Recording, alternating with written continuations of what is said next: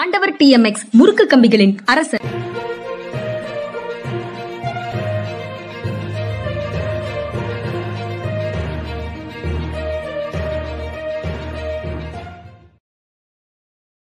வணக்கம். இது மனிதா மனிதா. பாலச்சந்திரன் சாரால வர முடியலன்னு இப்போ சொல்லிட்டாரு. ஹெல்டப் ஆயிடுச்சு. அதனால என்னால் கலந்து கொள்ள முடியவில்லை அப்படின்னு சொல்லிட்டாரு. நீங்க ஆரம்பிச்சிருங்க அப்படின்னு சொல்லிட்டாரு. ஒரு வேலை தாமதமாக வந்தார்னா இணைந்து கொள்வார். இல்லை என்றால் நான் மட்டும்தான் உங்களோட பேச போறேன். உங்களில் பலருக்கு ஏமாற்றமாக இருக்கக்கூடும். எனக்கும் ஏமாற்றமாகத்தான் இருக்குது. பார்க்கலாம். எப்படி போகுதுன்னு பார்க்கலாம். நந்தகுமார் இந்த தாமதத்தையும் நீங்க வந்து ஒற்றை அடியில பாட்டுக்காக ஒரு அடியாக அடிச்சிட்டீங்க. இன்றைக்கு இப்போ சாருக்காக காத்திருக்கிற நேரத்தில் டெலகிராஃப் தி டெலகிராஃப் ஆங்கில இதழ் பார்த்தேன். அதில் முதல் பக்கத்தில் ஒரு செய்தி போட்டிருக்கிறாங்க. ஐஐடியில் கேம்பஸ் இன்டர்வியூக்கு வரக்கூடிய நிறுவனங்கள் அவ அதில் வந்து ஃபார்ம் ஃபில்அப் பண்ணும்போது சாதியை சாதிய பின்புலம் குறிக்கப்பட வேண்டும் அப்படின்னு சொல்கிறாங்க போல இருக்குது சாதியை குறி குறிப்பிட வேண்டும். மூன்று வருடங்களுக்கு முன்னால எழுதிய ஜேஇஇ ஜாயிண்ட் என்ட்ரன்ஸ் எக்ஸாமினேஷன் அதுல வாங்கின மார்க்கையும் குறிப்பிட வேண்டும் அப்படின்னு கேட்குறாங்க அப்படின்னு அதுல பங்கு பெற்ற மாணவர்கள் ஐஐடி மாணவர்கள் எல்லாரும் சொல்றாங்க. இந்த இரண்டு காலமும் பாகுபாடுகளுக்காக பயன்படும். அதில் அதிகமாக டிஸ்கிரிமினேஷன் நடக்கிறதுக்கு வாய்ப்பு இருக்கு அப்படின்னு அவங்க சொல்றாங்க. ஐஐடி இந்த மாதிரி கேட்கக்கூடாதுன்னு அந்த நிறுவனங்களுக்கு எந்த விதமான இன்ஸ்ட்ரக்ஷனும் கொடுக்கல. அவங்க கேட்குறாங்க கேட்டதுக்கு அப்புறம் அதை தடுப்பதற்கான முயற்சிகள்லையும் ஐஐடி இறங்கவில்லை அப்படின்னு அந்த செய்தி சொல்லுது. டெலகிராஃப் வந்து முதல் பக்கத்தில் போட்டிருக்குது அந்த செய்தியை. முக்கியமான செய்தியாக இருக்கு. அது கொஞ்சம் அலாமிங்காகவும் இருக்கு. எப்படி இது சமூக நீதி வழங்குவதற்காக தனியார் துறையில பெரிய நிறுவனங்கள்ல சமூக நீதி வழங்குவதற்காக இடஒதுக்கீடு கொடுப்பதற்காக அதாவது அதிகாரப்பூர்வமாக இல்லை என்றாலும் அந்த சமூக நீதி வழங்க வேண்டும் என்ற கோட்பாட்டின் அடிப்படையில தெரிந்து கொள்வதற்காக நாங்க கேட்கிறோம் அப்படின்னு அவங்க சொன்னாங்கன்னா ஓகே. ஆனா அப்படி ஒரு எண்ணம் அவர்களுக்கு இருக்குமா அப்படிங்கிறது ஒரு பெரிய கேள்விதான். எதுவும் நடப்பதற்கு முன்பே சந்த சந்தேகப்படக்கூடாது அப்படின்னு சிலர் வந்து சொல்ல வருவாங்க. அவங்க எல்லாவற்றையும் நெகட்டிவாக சொல்லுவாங்க. இப்போ கூட நண்பர் ஒருவர் சுட்டி காட்டியபடி ரைட் விங் நண்பர்கள் வை ராமன் எம்பி குறிப்பிட்டபடி why all the right wing people are with negative attitude அப்படின்னு கேட்குறாரு அந்த மாதிரி நெகட்டிவ் ஆட்டிடியூடோட நான் அந்த செய்தியை அணுகல. அவங்க ஒரு வேலை சமூக நிதி வழங்குவதற்காகத்தான் இந்த கேள்வியில எல்லாம் கேட்கிறாங்கன்னா ரொம்ப ரொம்ப மகிழ்ச்சி தான். அப்படி இல்லாத சூழல்ல அந்த அடிப்படையில சாதிய பின்புலம் வந்து அவர்களுடைய முடிவுகளின் மேல் செல்வாக்கு செலுத்தும் என்று உண்மையிலேயே ஒரு சூழல் இருந்தால் அது மிகவும் கண்டிக்கத்தக்கது அப்படின்ற உணர்வு தான் அதை பார்க்கும்போது வருது. அதுக்கப்புறம் இன்று பத்து மணிக்கு இன்னும் ஒரு நாற்பத்தஞ்சு நிமிஷத்துல பத்து மணிக்கு தமிழ்நாடு சட்டப்பேரவை இன்று கூடுகிறது. ஓ, முதல்ல ஒரு மூன்று இரங்கல் குறிப்புகளோட கி. வேணு பி. வெங்கடசாமி பா. வேல்துறை அந்த மூன்று சட்டப்பேரவை உறுப்பினர்கள் மூன்று பேருக்கு இரங்கல் குறிப்புகளை முன்வைத்து விட்டு அப்புறம் இரண்டு பேருக்கு இரங்கல் தீர்மானங்களும் நிறைவேற்றப்படுகின்றன. பங்காரு அடிகளார் மேல் மேல்மருவத்தூர் ஆதிபராசக்தி பீடத்தினுடைய நிறுவனர் அவருடைய மறைவு குறித்து ஒரு இரங்கல் தீர்மானம். விடுதலை போராட்ட வீரர் இந்திய கம்யூனிஸ்ட் கட்சி மார்க்சிஸ்டினுடைய முதுபெரும் தலைவர் சங்கரையா அவர்களுடைய மறைவு குறித்து இரங்கல் தீர்மானம். இந்த இரண்டும் முடிந்ததற்கு பிறகு தமிழ்நாடு அரசினுடைய தனி தீர்மானம் ஒன்றை முதலமைச்சர் முன்வைப்பார் அப்படிங்கிறது தெரியுது. இதற்கு முன்னால அதிமுக ஆட்சியில இருந்த போது ஆளுநருக்கு அனுப்பிய இரண்டு மசோதாக்கள் அதுக்கப்புறம் திராவிட முன்னேற்ற கழகம் ஆட்சிக்கு வந்த பிறகு முதலமைச்சராக மு க ஸ்டாலின் பொறுப்பேற்றதற்கு பிறகு சட்டப்பேரவையில நிறைவேற்றப்பட்ட ஒரு எட்டு மசோதாக்கள். இந்த பத்து மசோதாக்களும் மீண்டும் இந்த சபையில் நிறைவேற்றப்படும் அப்படின்றதுக்கான சிறப்பு கூட்டம் நடக்குது. இந்த சமயத்துல எல்லாரும் மறுபடியும் நிறைவேற்றி அனுப்ப போகிறார்கள்னு சொல்லிட்டு இருக்கக்கூடிய ஒரு சூழல்ல ஹிந்துல ஒரு செய்தி பார்க்க முடியுது. ஹிந்து வந்து அவர் பரிசீலனை செய்யுங்கள்னு சட்டப்பேரவைக்கு திரும்ப அனுப்பல. வித்ஹோல்டிங் அசன்ட் அப்படின்னு ஒப்புதல் அளிப்பதை நிறுத்தி வைத்திருக்கிறேன் அப்படின்னு தான் அனுப்புறாரு. அப்படி என்றால் அது நிராகரிக்கப்பட்ட டோன் தான் வருது. அதனால இப்ப சட்டப்பேரவையில நிறைவேற்றி அனுப்புகின்ற மறுபடியும் மறு ஆய்வுக்கு எடுத்து நிறைவேற்றி அனுப்புகின்ற தீர்மானங்கள் அப்படிங்கிறது இதுல பொருந்துமா பொருந்தாதான்னு தெரியல. ரீஎனாக்ட் பண்ணணும் அப்படின்னு ஹிந்து சொல்லுது அந்த செய்தியில. மறுபடியும் புதிய சட்டம் போல அதை புதிய மசோதாவாக அதை நிறைவேற்ற வேண்டும். அப்படின்னு என்று சொல்வதாக நான் பொருள் கொள்கிறேன்.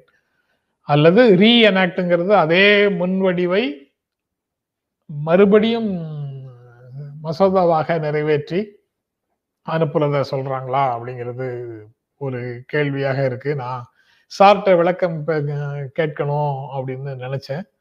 ஆனா அதற்கு முன்னால சாரால இப்போ அதுக்கு முன்னாடி கலந்து கொள்ள முடியவில்லை அப்படின்றதுனால இப்ப நானும் அதை உங்ககிட்ட எனக்குள்ள உள்ள சந்தேகத்தை உங்களிடம் தெரிவிச்சிட்டு அப்படியே நிறுத்துறேன். அரசமைப்பு சட்டத்துக்கு மிகப்பெரிய நெருக்கடியை ஆளுநர் கொடுக்கிறார் அப்படிங்கிறது தான் அந்த மாதிரி ஒரு நிகழ்வுகளில் நமக்கு ஒரு உணர்வை கொடுக்குது.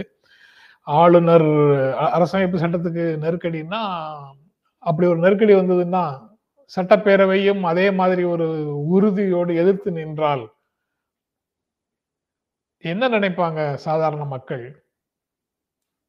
யாரால அந்த விஷயம் பிரிசிப்டேட் செய்யப்படுகிறது? யாரால அது முன்ன- முற்ற வைக்கப்படுகிறது ஏற்கனவே உச்சநீதிமன்றம் கொடுத்த தீர்ப்புகளின் அடிப்படையில் தேர்ந்தெடுக்கப்பட்ட அரசின் ஆலோசனை அமைச்சரவையின் ஆலோசனையின் பேர்ல ஆளுநர் செயல்பட்டுட்டு போவதில் என்ன கஷ்டம்? என்ன காரணத்திற்காக இதை வந்து இவ்வளவு தூரம் ஒரு முரண் வளர்த்து கொண்டே போ- போக வேண்டிய அவசியம் என்ன இருக்குது? ஒன்றிய அரசால் நியமிக்கப்படுகிறீர்கள் என்பது உண்மைதான். உச்சநீதிமன்றம் தீர்ப்பு சொல்லியிருக்கிறதுங்கிறதும் உண்மைதானே? யாராவது புதிதாக ஐஏஎஸ் ஐபிஎஸ்க்கு யூபிஎஸ்சிக்கு எழுத வந்த மாணவர்கள் மத்தியில் பேசும்போது தமிழ்நாடு மாநில அரசுக்கும் தமிழ்நாடுன்னு இல்லை மாநில அரசுக்கும் ஒன்றிய அரசுக்கும் இடையில முரண்பாடுகள் வந்தால் ஒன்றிய அரசின் பக்கம் நீங்கள் நில்லுங்கள். அப்படின்னு ஆலோசனை சொல்ல முடியும். அது சரியான அரசமைப்பு சட்டப்பூர்வமான ஆலோசனையா? அப்படின்னு பார்த்தா அதுவும் இல்லைன்னு முரண்படக்கூடிய மனநிலையில தான் தா- நிறைய பேர் இருக்கிறாங்க. மனநிலை இல்லை. முரண்படக்கூடிய சூழல்ல தான் அரசமைப்பு சட்டம் இருக்குது. அப்ப நீங்க ஒரு விதமாக ஒரு அரசியலமைப்பு ச- சட்டத்தை புரிந்து வைத்து கொண்டு நீங்கள் செயல்பட்டு கொண்டிருக்கிறீர்கள் அப்படிங்கிறது தான் பரவலாக கிடைக்கக்கூடிய உணர்வு. ஸோ கோர்ட்ஸ் கரெக்ஷன் வந்து உங்களுக்கு தான் தேவைப்ப ஆளுநருக்கு தான் தேவைப்படுகிறது. அரசமைப்பு சட்ட நெருக்கடியை உருவாக்காமல் தேர்ந்தெடுத்த அரசுக்கு எதிரான செயல்களை செய்யாமல் ஆளுநர் பதவியில இருந்து அப்பட்டமான அரசியல் செய்யாமல் யாருடைய அரசியல் ஆதாயத்திற்காகவோ ஆளுநர் பதவியை பயன்படுத்தாமல் பாதையை திருத்திக் கொள்ளுங்கள். அப்படிங்கிறது ஊடகங்களுடைய தலையங்கங்கள் சொல்லக்கூடிய செய்தியாக இருக்கு. இன்று ஒரு சட்ட ஒரு இன்று ஒரு நாளிதழில் இந்தியன் எக்ஸ்பிரஸ் மும்பையிலிருந்து வர்ற இந்தியன் எக்ஸ்பிரஸ்ல ஒரு தலையங்கம் எழுதியிருக்கிறாங்க இதே மாதிரி கருத்தை வலியுறுத்தி. அதில் குறிப்பிடுற இன்னொரு ஒரு விஷயம் முக்கியம். தமிழ்நாடு பாரதிய ஜனதா கட்சி தலைவர் அண்ணாமலையே வந்து நீங்க செய்யறது தப்புன்னு சொல்றாரு அப்படின்னு குறிப்பிடுறாங்க. அரசியல் பேசாமல் இருக்கிறது தான் ஆளுநருக்கு அழகுன்னு அவரே குறிப்பிடுகிறார் அப்படின்னு அந்த தலையங்கம் குறிப்பிடுகிறது. அதுதான். முதலமைச்சர் வந்து இதே விஷயத்த இன்னும் கொஞ்சம் கடுமையாக குறிப்பிடுகிறார். அதாவது எப்போ திமுக இளைஞர் அணி தொடர் இருவாகன இருசக்கர வாகன அணிவகுப்பு பயணம் பிரச்சார பயணம் அஹ், நடத்துற இடத்துக்கு போக போற அவங்க கிட்ட முதலமைச்சர் குறிப்பிடுகிறார்.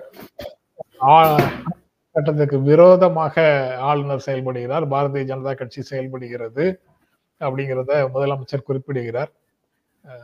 சார் இணைந்து கொண்டார். சார் வரவேற்கிறோம் சார். வணக்கம். சாரி பரவாயில்ல பரவாயில்ல பரவாயில்ல.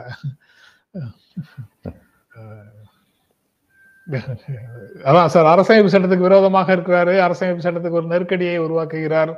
ஆளுநர் பதவியை வச்சு அரசியல் ஆதாயம் தேடுகிறார். தேர்ந்தெடுக்கப்பட்ட அரசுக்கு எதிரான செயல்களை செய்கிறார்.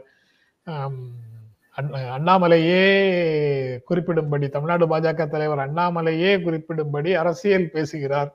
இதை எல்லாத்தையும் விட்டுட்டு கோர்ஸ் கரெக்ஷன் செய்து கொள்வது நல்லது. இன்றைக்கு சட்டப்பேரவை பத்து மணிக்கு கூடியிருது கூடுது. அரசு சார்பாக ஒரு தீர்மானத்தை முன்வைக்கிறார்கள். அஹ் அதிமுக ஆட்சியில முன்வைக்கப்பட்ட நிறைவேற்றப்பட்ட இரண்டு தீர் மசோதாக்களும் திமுக ஆட்சியில நிறைவேற்றப்பட்ட எட்டு மசோதாக்களும் ஆளுநரால திருப்பி அதாவது திருப்பி. அனுப்பப்பட்டதுன்னா மறு ஆய்வுக்கு திருப்பி அனுப்பப்பட்டதாக அவங்க சொல்லல. இந்து வந்து உம், அதை வித்ஹோல்டிங் அசென்ட் அப்படின்னு சொல்லுது. அப்படின்னா ரீஎனாக்ட் பண்ணணும் அப்படின்னு ஹிந்து சொல்லுது. ஆனா சட்டப்பேரவை வந்து மறு ஆய்வுக்கு வச்சிருக்கிற மாதிரி தெரியுது. மீண்டும் நிறைவேற்ற நிறைவேற்றி தாருங்கள்னு ஒரு கோரிக்கையையும் முதலமைச்சர் முன்வைக்கிறார். வைக்கக்கூடும் அப்படின்னு நினைக்கிறேன்னா நீ அதுல உண்டான டெக்னிக்கல் சிக்கல் என்ன? இத இத பத்தி தான் பேசிட்டு இருந்தோம் சார். ரீஎனாக்ஷனுக்கும் இல்ல அவர் என்ன சொல்லிருக்காரு? ஹிந்து என்ன சொல்லிருக்காங்க? வித்ஹோல்டிங் அசென்ட் அப்படின்னு சொல்றாங்க. அத வந்து ரிவ்யூ பண்ணுங்கன்னு அவர் Withholding- திரும்பி அனுப்பல. வித்ஹோல்டிங் அசென்ட் அசென்ட் அப்படிங்க அப்படின்னு சொல்ல முடியாது. அப்படி வித்ஹோல்டிங் அசென்ட் சொல்ல முடியாது. He can reject it as withholding assent எனக்கு அதுக்கு அர்த்தம் புரியல. assent தான் அப்படி சொல்றாங்கன்னு நினைக்கிறேன் அப்போ. ரெஃப்யூசிங் அசென்ட்டுக்கும் வித்ஹோல்டிங் அசென்ட்டுக்கும் வித்தியாசம் இருக்கு வித்ஹோல்டுங்கிறது அது இதில் தூக்கி தொங்க போடுற மாதிரி ஒரு டிசிஷன் எடுக்காம. ரெஃப்யூசிங். அசென்ட் அப்படிங்கிறது வெரி கிளியர்லி சேயிங் ஒருவேளை நீங்க சொல்ற மாதிரி இவங்க சொல்றது ஒரே அர்த்தமா தான் இருக்கலாம். ரெஃப்யூசிங் அசென்ட்டுங்கிற அர்த்தத்தில் அவர் அனுப்பியிருக்கலாம். அப்படி அனுப்பியிருந்தாலும் இப்போ மறுபடியும் இவங்க எனாக்ட் பண்ணணும். பத்து மசோதாவை மறுபடியும் எனாக்ட் பண்ணணும். அது குரல் வாக்கெடுப்பு மூலம் கூட இவங்க நீங்க பண்ணிடலாம் பண்ணி. மறுபடியும் அனுப்பி வைக்கலாம். அது வந்து அதிகாரப்பூர்வமாக அவருடைய நோட் வந்து அதிகார அ- அ- அந்த பக்கத்துல இருந்து வெளியிடப்படவில்லை அரசு தரப்புல இருந்து வெளியிடப்படவில்லை அது மட்டும் இல்லை ரெஃப்யூசிங் அசென்ட் அது காரணம் சொல்லணும். ரெஃப்யூசிங் அசென்ட் ஒவ்வொரு மசோதாவுக்கும் அவர் காரணம் சொல்லியிருக்கணும். காரணம் சொல்லாமல் அனுப்பியிருக்காருன்னு தான் சட்டப்பேரவையில வரப்போகுதுன்னு நினைக்கிறேன். சட்டப்பேரவையில அரசு தரப்புல இருந்து வர கசியக்கூடிய தகவல்கள் வந்து காரணம் சொல்லாமல் அனுப்பியிருக்கிறார்னு தான் திருப்பி அனுப்பியிருக்கிறார்னு தான் ரொம்ப சொல்றாங்க. சிறுபிள்ளைத்தனமா இருக்கு. ஏற்கனவே நான் சொல்லியிருக்கேன் சிறுபிள்ளைத்தனமா தான் அந்த ஆளுநருடைய நடவடிக்கைகள்லாம் இருக்கு அப்படின்னு. ரொம்ப சிறுபிள்ளைத்தனமா தான் இருக்கு. இதெல்லாம் ஒரு விளையாட்டுத்தனமால இருக்கு. ஒரு சட்டமன்றம்ங்கிறது எவ்வளவு முக்கியமானது ஆளுநருங்கிறது எவ்வளவு முக்கியமான பதவியில் இருக்கிறாரு. இந்த பதவிக்கு தகுந்த கண்ணியத்தோடு நடக்க வேண்டாமா? ஒரு மசோதா இத்தனை நாள் மசோதாவை எது கையில் வச்சுக்கிட்டு இருந்தாரா? கையில் வச்சுக்கிட்டே வெளியில் என்ன பேசிட்டு இருந்தாரு? நான் கையில் வச்சுக்கிட்டு இருந்தேனால அது ரிஜெக்ட் தான் அர்த்தம் சொல்லி சொல்லிட்டு இருந்தாரு. இது சின்ன பிள்ளையுடைய வீம்பு விளையாட்டு மாதிரி. இதெல்லாம் என்ன ஒரு கவர்னர் செய்யக்கூடிய செயல் இதெல்லாம்? எந்த கான்ஸ்டியூஷன் அப்படி சொல்லியிருக்கு? கையில் வச்சிருந்தாலே ரிஜெக்டட்னு சொல்லியிருக்குன்னு சொல்லி. அப்போ இவர் நினைச்சதெல்லாம் வந்து பொது சட்டமாக வந்து போட்டுக்கிட்டு இருந்தாரா? கீழ்த்தரமாக கேவலமா இருக்குங்கிறத தவிர ஒரு வார்த்தைகள் கிடையாது இதுக்கெல்லாம். A governor is not expected to behave like this இன்னைக்கு வந்து எந்த விதமான காரணமும் திருப்பி அனுப்புனாருன்னா இது என்ன பார்லிமெண்ட்டும் இது நா- சட்டமன்றமும் தமிழ்நாடு வந்து இவருடைய ஏகபோக தனி உரிமை சொத்துன்னு நினைச்சாரா? இவர் நினைச்சாருன்னா நினைச்சு அதை பண்ணலான்னு சொல்றதுக்கு. அவருக்கு எந்த உரிமையும் கிடையாது இப்படி பண்றது. அதுக்கு அது- அதுக்கப்புறம் ஆளுநர் சப்ஜெக்டை விட்டுட்டு திரும்ப வந்தா சட்டப்பேரவையில நடக்குது. அவங்க இன்னைக்கு நிறைவேற்றி அனுப்ப போறாங்க. அதுக்கு பிறகு சிப்காட்ல திருவண்ணாமலை சிப்காட் வளாகத்திற்காக நிலம் கையகப்படுத்துறதுல விவசாயிகள் போராட்டத்தின் போது காவல்துறை அத்துமீறி அவர்களை ஏழு பேரை குண்டர் சட்டத்துல கைது செய்திருக்கிறது அப்படின்னு ஒரு செய்தி வந்தது. அதற்கு பல்வேறு தரப்புகள்ல இருந்து எதிர்ப்பு வந்த உடனே முதலமைச்சர் வந்து அதில் ஆறு பேருக்கான குண்டாஸ் ஆக்டை ரத்து செய்திருக்கிறார். முதலமைச்சர் ஆறு பேருக்கான இதை ரத்து செய்திருக்கிறாரு. ஆனா ஏழு பேர் மேல போட்டிருக்காங்க. ஆறு பேர் மேல ரத்து செய்திருக்கிறார். மீதி ஒரு நபரை குண்டாஸ்ல தான் போடுறாங்கன்னு நினைக்கிறேன். அது தெளிவாக அந்த செய்தியை படிக்கும் போது எனக்கு தெரியல. ஏழு பேர் கைது செய்ய ஆ- குண்டாஸ் போடப்பட்டது. ஆறு பேர் தான் ரத்து செய்யப்பட்டிருக்கிறதுன்னு செய்தியில இருக்கு. ஒரு பெயர் இல்லை. கைது செய்யப்பட்டதுல ஒரு பெயர் இல்லை. அருள் என்ற பெயர் வந்து முதலமைச்சர் குறிப்புல இல்லை. முதல- முதலமைச்சருடைய செய்தி குறிப்புல இல்லை. அப்ப ஒருவர் மீது மட்டும் அது போடப்பட்டிருக்கிறது அப்படின்னு தெரியுது. அது கொஞ்சம் அந்த ஏரியா முழுக்க கொஞ்சம் குழப்பமாகவும் இருக்கு. ஏன்னா ஆறு பேருக்கு ரத்து செய்தது வரவேற்கத்தக்கது. அதுல முதல்ல அந்த விஷயத்த சொல்லிடலாம். ஆறு பேருக்கு ரத்து செய்தது வரவேற்கத்தக்கது. கௌரவம் பார்க்காமல் சுட்டிக்காட்டப்பட்டவுடன் முதலமைச்சர் வந்து தன்னுடைய நிலையை மாற்றிக்கொண்டு காவல்துறையினுடைய தவறை சரி செய்கிறார் அப்படிங்கிறது வரைக்கும் சிறப்பான விஷயம். ஆனா அந்த சந்தேகம் வந்து ஒருவருக்கு வந்து என்ன அப்படிங்கிறது ஒண்ணு. அந்த கு- ஆறு பேர் குடும்பத்தினர் வந்து சட்டப்பேரவை உறுப்பினரை சந்தித்தார்கள்.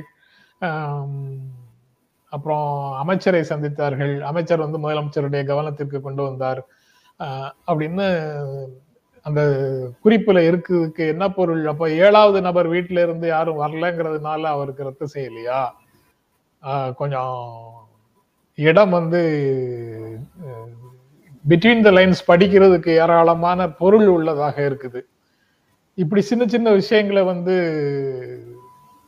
அப்படி விட்டுவிடக்கூடாது அப்படிங்கிற உணர்வு அந்த செய்தியை படிக்கும் போது வருது சார். அட்மினிஸ்ட்ரேஷன்ல நீங்க எப்படி சார் அந்த மாதிரி விஷயங்களை சரி செய்வீங்க? இல்ல இது மாதிரி ஆறு பேர் வந்து ரெப்ரசன்ட் பண்ணா மொத்த மொத்த ஏழையும் சேர்த்து வச்சு பார்க்கணும். அதான் நல்லதா நல்லதா இருக்கும் நியாயமா இருக்கும்.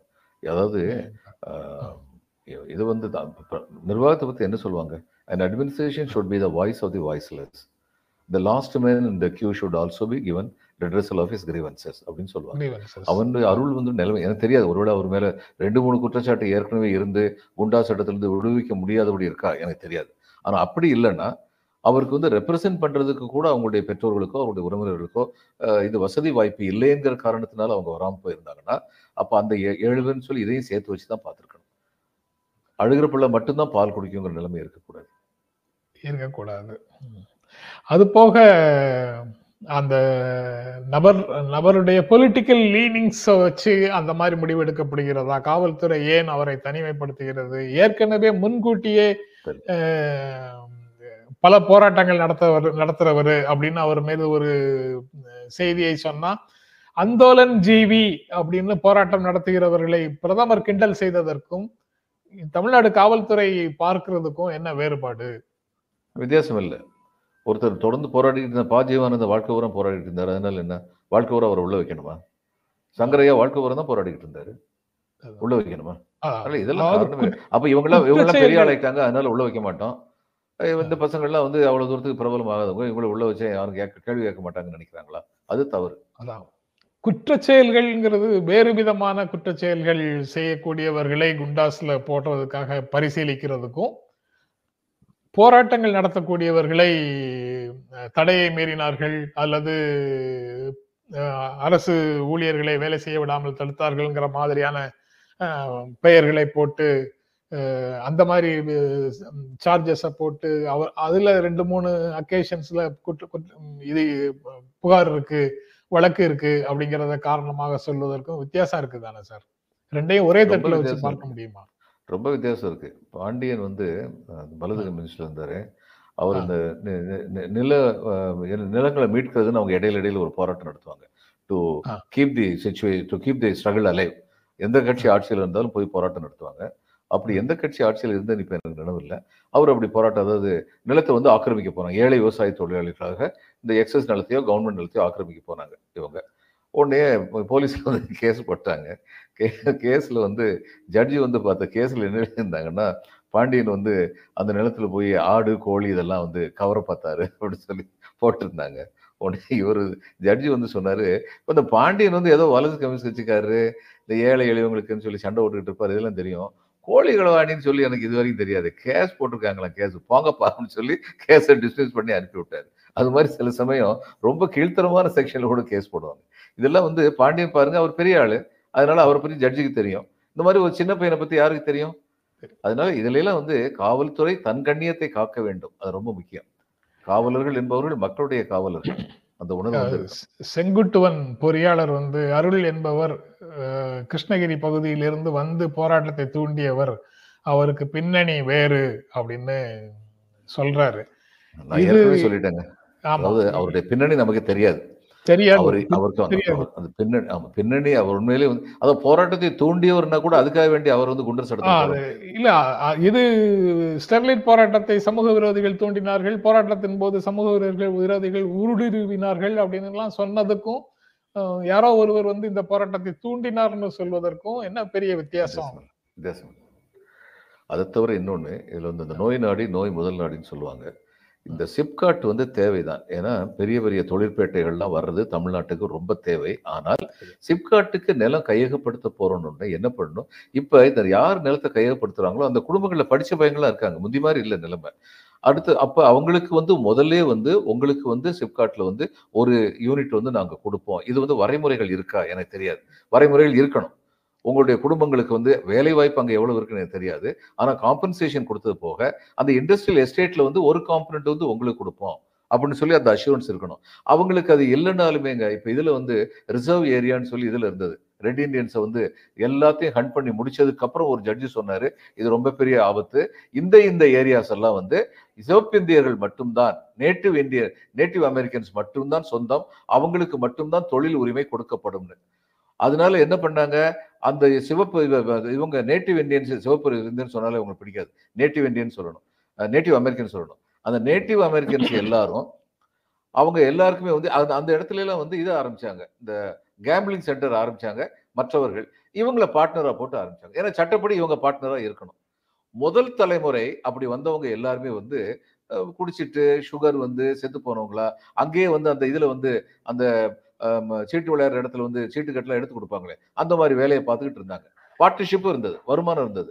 ரெண்டாவது ஜெனரேஷன் வந்து அங்கே வந்து மேனேஜராக இருந்தாங்க அந்த கேம்லிங் சென்டரில் மூணாவது generation they turned doctors architects etcetera அப்போ இங்கே வந்து முதல்ல கொடுக்க வேண்டியது என்னன்னா சிப்காட்டில் வந்து யாருடைய நிலத்தை எடுக்கிறீங்களோ அவர்களுக்கு முன்னுரிமை அளிக்கப்பட வேண்டும். அந்த தொழில்பேட்டையில உள்ள ஒரு யூனிட்டுக்கு இந்த மாதிரி இருக்கான்னு எனக்கு தெரியாது. ஆனா இருந்ததுன்னா இந்த மாதிரியான பல பிரச்சனைகள் இருக்கு SIPCOT first phase second phase இரண்டு ஃபேஸும் நல்லபடியாக அங்க தொடங்கி நடந்துட்டு இருக்குது. வேறு பெரிய தொழில்கள் தொழில் நிறுவனங்கள் எதுவும் திருவண்ணாமலை பகுதியில தொழில் தொடங்காத ஒரு சூழல்ல இந்த சிப்காட் மூலமாகத்தான் அந்த பகுதியில முன்னேற்றத்தை கொண்டு வர வேண்டியது இருக்கு அப்படின்றதும் அது கடந்த காலத்துல அப்படித்தான் செய்திருக்கிறோம் அப்படிங்கிறதையும் முதலமைச்சர் சொல்றாரு. அதை சொல்லியிருக்காரு. இது மூன்றாவது ஃபேஸுக்கான முயற்சியில தான் சில இடங்கள் சிலர் வந்து கொடுக்கல. பல பெரும்பகுதியை அவங்க வாங்கிட்டாங்க. அந்த மாதிரி இருக்கு. அந்த அந்த சூழல்ல தான் இது வருது. இந்த இடத்துல கேப்டன் வந்து ஒரு கோட் போட்டிருக்காரு சார். அதோட அதை அந்த பிரச்சனையை விட்டுடலாம்னு நினைக்கிறேன். Team work makes the dream work but a vision becomes a nightmare when the leader has a big dream and a bad team. இதை விட வேற எதுவும் பேச முடியாது. ரொம்ப இதை விட. ஆமா. ஜான் மேக்ஸ்வெல்லுடைய கோட்டோட அந்த பிரச்சனைய விட்டுறலாம். கையில வச்சுக்கிட்டே தெரியுறாரு எல்லா கோட்ஸ் அவர் கையில அவ்வளவுக்கு தீர்வு இருக்கு சார். ஆமா. அவர் நிர்வாக கேப்டன். நிர்வாகத்துல எந்த பக்கத்துலயும் அவர் இல்ல. அவர் தனியாக இருக்கிறார். பயன்படுத்தணும். இப்படிப்பட்டவர்களை பயன்படுத்தணும் நிர்வாகம். அதற்கு பிறகு சார் பொதுமக்கள் பலியாகிறார்கள். அப்படின்னு மேற்காசிய பிரச்சனையில ஹமாஸுக்கும் இஸ்ரேலுக்கும் நடக்கக்கூடிய போர்ல இஸ்ரேல் ஹமாஸ் பலஸ்தீனத்தின் பகுதிகளில் தாக்குகின்ற தாக்குதல்ல பொதுமக்கள் பலியாகிறார்கள். அது கண்டிக்க வேண்டும் அப்படின்றாரு. அதை பிரதமர் கண்டிக்கிறாரு. இது வந்து சவுத் ஏசியாவினுடைய குரல் அப்படின்னு சொல்றாரு.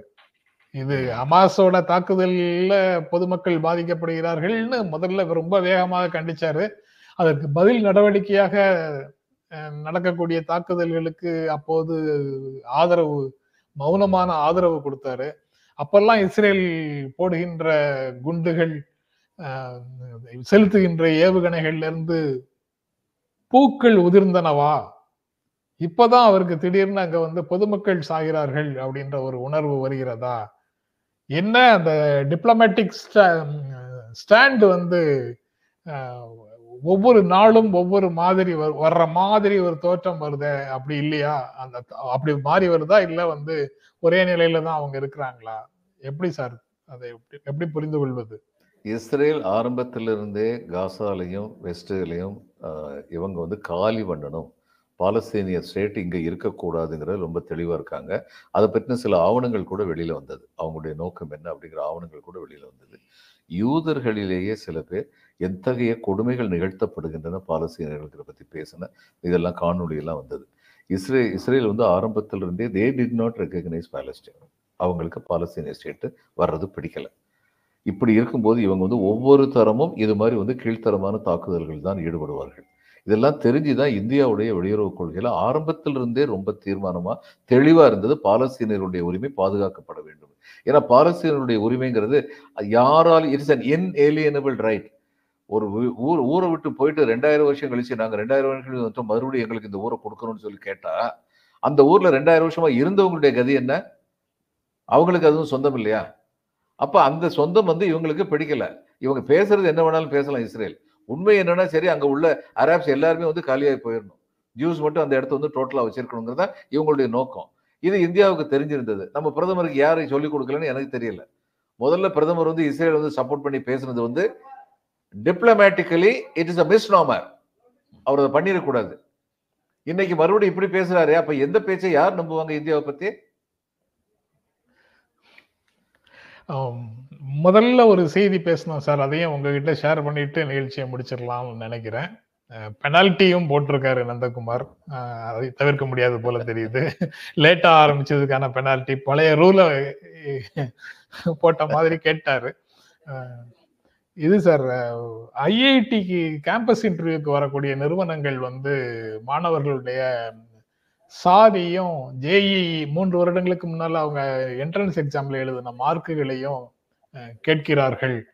அது பாகுபாடுகளுக்கு வழி வழிவகுக்கும் அப்படிங்கறதுனால ஐஐடி வந்து அதை தடுக்கணும்னு மாணவர்கள் கேட்குறாங்க ஆனால் ஐஐடி அந்த மாதிரி தடுக்கிற மாதிரி தெரியல. அந்த ஸ்டெப் எதுவும் எடுக்கல அப்படின்னு மாணவர்கள் சொன்னதாக தி டெலகிராஃபில் இன்று முதல் பக்கத்துல ஒரு செய்தி போட்டிருக்கிறாங்க. ஜாதியும் கேக்குறாங்களா? ஜாதி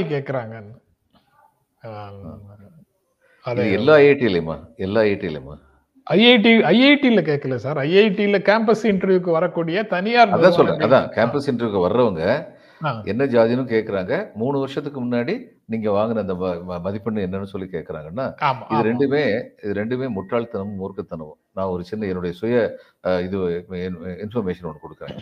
நான் வந்து ஏழாவது வகுப்பு வரைக்கும் தமிழ் மீடியத்தில் படித்தேன் அதாவது இங்க ஏழாவது வகுப்பு படிச்சு பாஸ் பண்ணதுக்கப்புறம் அங்கே சென்ட் மேரிஸ் ஹைஸ்கூலில் வந்து சேர்த்து விட்டாங்க எங்க அப்பா வந்து. அப்போ அவர் ஹெட்மாஸ்டர் சொன்னாரு இல்லை ஏழாவது வகுப்புல தான் இடம் இருக்கு. இந்த பையனுக்கு எட்டாவது வகுப்புல கொடுக்க முடியாது. பையன் பார்க்கறதுக்கு சின்ன பையனா இருக்கான். ஏழாவது வகுப்புலேயே படிக்கட்டும்னாரு. நான் முடியாதுன்னு எங்க அப்பாட்ட வந்து எங்க கூட்டு போன எங்களுடைய நண்பர் வந்து அப்பாவுடைய நண்பர் வந்து கேட்டார் பையன் முடியாதுங்கிறான். நீங்க வந்து எட்டாவது வகுப்புல தான் சேர்க்கணுங்கிறான். ஹெட்மாஸ்டர் வந்து ஏழாவது வகுப்புல தான் சேர்த்து விடணும்னு சொல்றாரு அப்படின்னாரு. எங்க அப்பாவுக்கு என் மேல உள்ள த- களைப்பு ரொம்ப களைப்பா இருந்தது. அவனை மூணாவது வகுப்புல சேர்க்கறனாலும் சேர்த்து விட்டுருங்க. இங்க கொண்டு திரும்ப கூட்டு விட்டுறாதீங்க அப்படின்னு சொல்லிட்டாங்க. அதனால நான் மறுபடியும் ஏழாவது வகுப்புல சேர்ந்தேன். ஏற்கனவே ஏழாவதுல சேர்ந்து படிச்சதுனால ஏழாவது வகுப்புல நல்லா படித்தேன் எட்டாவது வகுப்புல ஃபர்ஸ்ட் பேட்ச் இங்கிலீஷ் மீடியம் எட்டாவது வகுப்பு போகும்போது மொத்தமே இருபத்தாறு பேர் இருந்தாங்க. அப்போ தமிழ் மீடியத்தில் நல்லா படித்த பசங்களெல்லாம் நீங்கள் வாங்க. ஏன்னா தேர்ட்டிக்கு கீழே இருந்தால் டிஸ்பேண்ட் பண்ணிடுவாங்கிற பயத்தில் இன்னொரு எட்டு பேர் எண்ணி மாதிரி எட்டு பேரை சேர்த்து விட்டாங்க. அங்கே இருபத்தாறு வந்து முப்பத்தி நாலு ஆச்சு அந்த எட்டாவது படிக்கும்போது எனக்கு சயின்ஸும் சோஷியல் ஸ்டடிஸும் வரவே வராது. ஏன்னா எல்லாம் இங்கிலீஷில் இருந்தது. திடீர்னு. ரொம்ப கம்மியான மார்க் வாங்கிட்டு இருந்தேன். அதுக்கப்புறம் வந்து நான் தேர்னேன் படித்தேன். இதில் வந்து எஸ்எல்சி முடிக்கும் பொழுது எங்கள் ஹாஸ்டல்லே நான் தான் ரெண்டு பெஸ்ட் ஸ்கோரிங் சொல்லி நானூற்றி ஐம்பத்தி மூணு மார்க் எடுத்தேன் நான். அவுட் ஆஃப் சிக்ஸ் ஹண்ட்ரட் இப்போ என்னைய வந்து மூணு வருஷத்துக்கு முன்னாடி என்ன படிச்சதுன்னு சொல்லி கேட்டா மூணு வருஷத்துக்கு முன்னாடி முப்பத்தி நாலு மார்க் தான் வாங்கினேன். அப்போ நான் வந்து முன்னேற மாட்டேனா? அதே மாதிரி சரியா ச ஒரு வளமையான சூழ்நிலையிலிருந்து வராத பையங்க. இன்னொன்று தமிழ் மீடியத்தில் படிச்சுட்டு முதல்ல இங்கிலீஷ் மீடியத்துக்கு வர்ற பல பையங்க வந்து கிராமப்புறத்துலேருந்து வர்றவங்க முத வருஷம் ரொம்ப தடுமாறுறாங்க. அது நிஜம்தான். ஆனால் அதுக்கப்புறம் சப்ஜெக்ட் டெப்த் அவங்களுக்கு இருக்கிறதுனால மடமடன் இந்த இங்கிலீஷை பிடிச்சிக்கிட்டு நாலாவது வருஷம் அந்த பையங்க எப்படி பெர்ஃபார்ம் பண்ணுறாங்க அதைத்தான் பார்க்கணும். அதுக்கப்புறம் இந்த காலத்தில் வந்து ஜாதியை வேற பாக்குறாங்கன்னா சரி அந்த கம்பெனியை பத்தி நமக்கு வந்து ரொம்ப இவ்வளவு கீழ்த்தரமாக கம்பெனியில் உள்ள மனநிலை இருக்குன்னு தான் சொல்ல தோணுது. வேற ஒன்றும் சொல்ல தோணுது இரண்டு விஷயம் சார். நீங்க சொன்ன அதே மாதிரி எனக்கும் சொந்த அனுபவம் இருக்கு. நான் டவுன் சவுத்துல இருந்து இங்க சென்னைக்கு வரும்போது டாக்டருக்கு ஸ்கூல் அட்மிஷனுக்கு போய் கேட்டோம். என்ட்ரன்ஸ் எக்ஸாம் வச்சாங்க. இங்கிலீஷில் மார்க் சரியில்லை அப்படின்னு சொன்னாங்க. அந்த ஸ்கூலில் அந்த ஸ்கூலில் கடைசியில் அட்மிஷன் கொடுத்துட்டாங்க. ஸ்கூல்ல இருந்து வெளியில வரும்போது எஸ்எஸ்எல்சியில் ஸ்கூல் ஃபர்ஸ்ட் இங்கிலீஷ்ல அவ தான்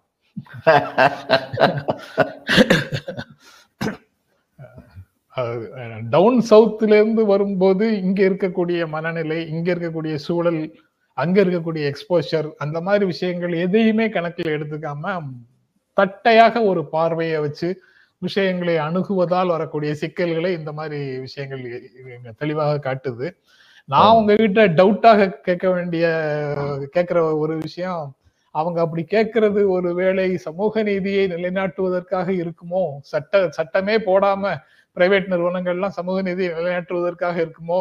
அப்படின்னு ஒரு டவுட் கேட்கிறேன் சார் நாங்கள் தாங்கள் நன்றாக சார்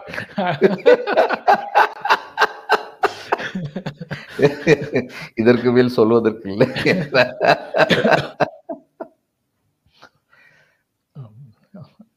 Okay sir. முப்பது நிமிஷம். பார்வையாளர்களுக்கு என்னுடைய அப்பாலஜி பதினஞ்சு நிமிஷத்துல ஒரு வேலை முடிஞ்சிரும்னு சொன்னாங்கன்னு சொல்லிட்டு போனேன்.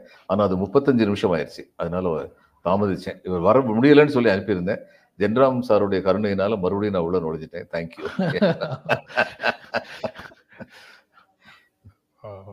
அவங்க வந்து காத்திருக்கிறோம்னு சொன்னாங்க சார். நல்லதுக்காக காத்திருக்கிறோம் அப்படின்னு சொன்னாங்க. நீங்க. பேசுறதை கேட்கறதுக்காக காத்திருக்கிறோம் அப்படின்னு சொன்னாங்க. இருந்தாலும் பெனால்டி போட்டாரு அவரு. அந்த அவர் பெனால்டி போட்ட கமெண்ட்டை படிக்கும் போது ஸ்பார்க் மாதிரி பால் மழைக்கு காத்திருக்கும் பூமி இல்லையா? பண்டிகைக்கு காத்திருக்கும் சாமி இல்லையா? வார்த்தை வர காத்திருக்கும் கவிஞன் இல்லையா? காத்திருந்தால் காதல் இன்னும் நீளும் இல்லையா? அப்படிங்கிற பாடல் வரிகள் ஞாபகம் வந்துடுச்சு. அதோட பாடல். அதோட இன்னொரு- பாடல் இருக்கு. பனி இல்லாத மார்கழியா படையில்லாத மன்னவனா? அந்த ஒரு பாட்டும் இருக்கு. அதுவும் ஏறக்குறைய இந்த கத்தத்துல தான் வரும். கிரெடிட் ஃபார் ஸ்கூல் ஆர் உங்க டாக்டர் அப்படின்னு கேக்குறாரு கந்தரூபன். ஸ்கூலுக்கு தான் கொடுக்குறோம் சார். அதுல வந்து சந்தேகமே இல்லை. சந்தேகமே இல்ல. இல்ல இல்ல நீங்க ஸ்கூலுக்கு கூட சந்தேகம் இல்ல. ஆனா டாக்டருக்கு பேசிக் ஐக்கியூ ஸ்ட்ராங்கா இருந்ததுனால தான் அவங்களால ஃபர்ஸ்டா வர முடிஞ்சது. அதையும் மறுக்க முடியாது. இல்ல அவன் வந்து Black அல்லது ஒயிட் அப்படின்னே பார்த்து பழகிட்டோமா? ரெண்டுக்குமே கொடுக்கறதுக்கு மனநிலை நமக்கு வரமாட்டேங்குது பாருங்க. கந்தரூபன்.